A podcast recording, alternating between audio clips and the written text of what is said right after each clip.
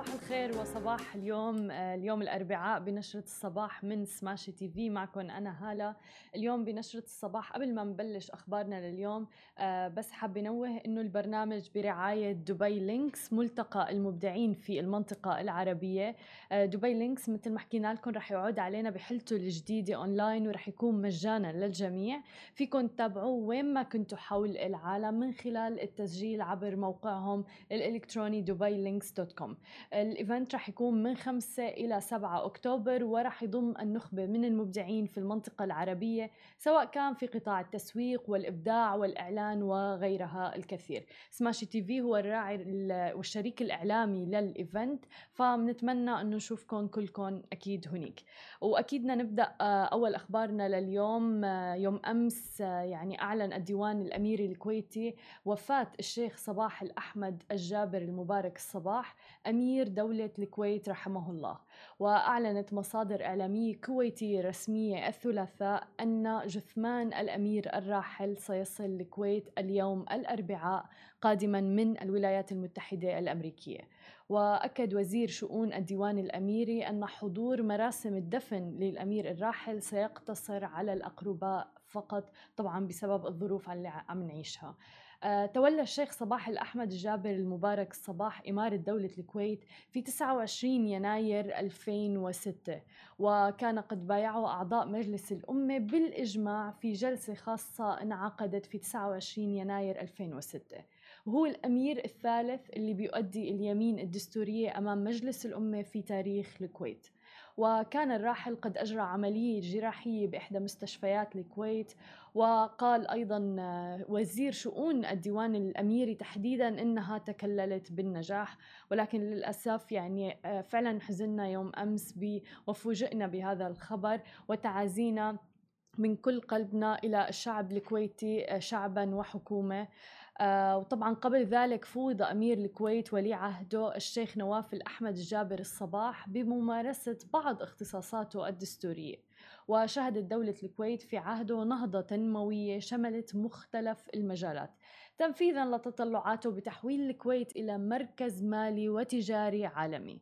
وأعلن مجلس الوزراء الكويتي بعد وفاة أمير الكويت الشيخ صباح الأحمد الجابر الصباح أن ولي العهد الشيخ نواف الأحمد الجابر الصباح أصبح أميرا للبلاد. بعد أن شغل مراكز قيادية مهمة في تاريخ الكويت وولد الشيخ نواف الأحمد الصباح في الخامس والعشرين من يونيو عام 1937 وطبعا في مدينة الكويت. هو الابن السادس لحاكم الكويت العاشر الشيخ أحمد الجابر المبارك الصباح اللي حكم البلاد بالفترة ما بين 1921 و 1950 وللشيخ نواف أربع أبناء وابنة. وتولى أيضا الشيخ نواف الأحمد الصباح العديد من المناصب المهمة في الدولة لتبدأ رحلته في العمل السياسي تحديدا في فبراير 1962 عند ذاك آه، تولى منصب محافظ آه، حولي حيث تمكن من تحويل المحافظة اللي كانت عبارة عن قرية إلى مدينة حضارية وسكنية وجارية عج بالنشاط التجاري والإقتصادي. وتولى مسؤولية محافظة حولي لمدة 16 عام.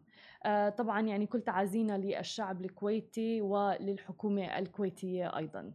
طبعا هذه الأخبار لها أثر كبير على البورصة وسوق الأسهم حيث طغى اللون الأحمر على أسواق الأسهم يوم أمس تحديدا وأغلقت معظم بورصات الخليج على هبوط يوم الثلاثاء. وقادت الأسهم القطاعات المالية تراجعا كبيرا ولا سيما في الكويت.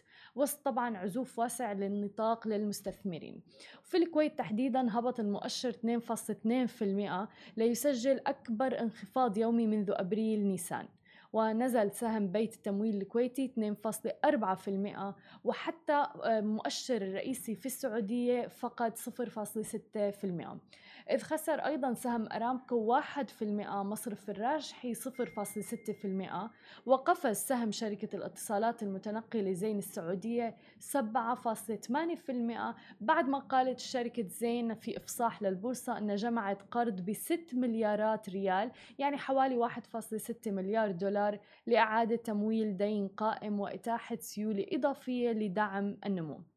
وتخلى المؤشر الرئيسي لبورصة دبي عن مكاسبه المبكرة ليغلق أيضا منخفضا عند 0.4% في حين تقدم مؤشر أبو ظبي 0.1% بفضل صعود بنك أبو ظبي الأول. طبعا أكبر بنوك الإمارات في 0.4% أما إذا بدنا ننتقل في الختام إلى أسعار النفط فأيضا أسعار النفط تراجعت أكثر من 2% إلى أدنى مستوياتها في أسبوع الثلاثاء 29 سبتمبر بفعل مخاوف حيال توقعات الطلب على الوقود. بينما تكابد طبعا أوروبا والولايات المتحدة الأمريكية تناميا في إصابات فيروس كورونا المستجد. ومن المتوقع أن يظهر تقرير أيضا من معهد البترول الأمريكي في وقت لاحق اليوم ارتفاع مخزونات الخام بالولايات المتحدة الأمريكية 1.4 مليون برميل الأسبوع الماضي. وفي اليوم قبل الأخير له كعقد أقرب استحقاق تراجع خام برنت تسليم نوفمبر تشرين الثاني 1.15 دولار بما يعادل 2.7% إلى 41.28 دولار للبرميل. ونزل عقد ديسمبر كانون الأول أيضا الأنشط 2.4% إلى 41.85 دولار. وانخفض خام الأمريكي غرب تكساس الوسيط 1.31 دولار أو 3.2% ليسجل 39.29 دولار للبرميل الواحد. توفي أكثر من مليون شخص في أنحاء العالم بسبب مرض فيروس كورونا ووفقا لإحصاءات طبعا أجتها رويترز آه، بينما عم بتواصل الجائحة الأضرار بالاقتصاد العالمي وتداعيات فيروس كورونا الاقتصادية عم نشهدها على جميع القطاعات تقريبا حول العالم آه، وحتى عم بتأثر على الطلب على الوقود. ولكن قال أحد المحللين أنه تطورات كوفيد مبعث خطر كبير على أسعار الخام وتحديدا بالفترة المقبلة. هذه كانت أخبارنا الصباحية لليوم. ما تنسوا تتابعونا على كل مواقع التواصل الاجتماعي الخاصة بسماشي TV تسمعوا البودكاست تبعنا وتنزلوا ال application. application سماشي TV ممكن إنكم تحصلوها على ال Google Play وال App Store بس ابحثوا عن سماشي TV وبتلاقوها هنيك. فكل الأخبار كلها أول بأول بتلاقوها هنيك. نهاركم سعيد.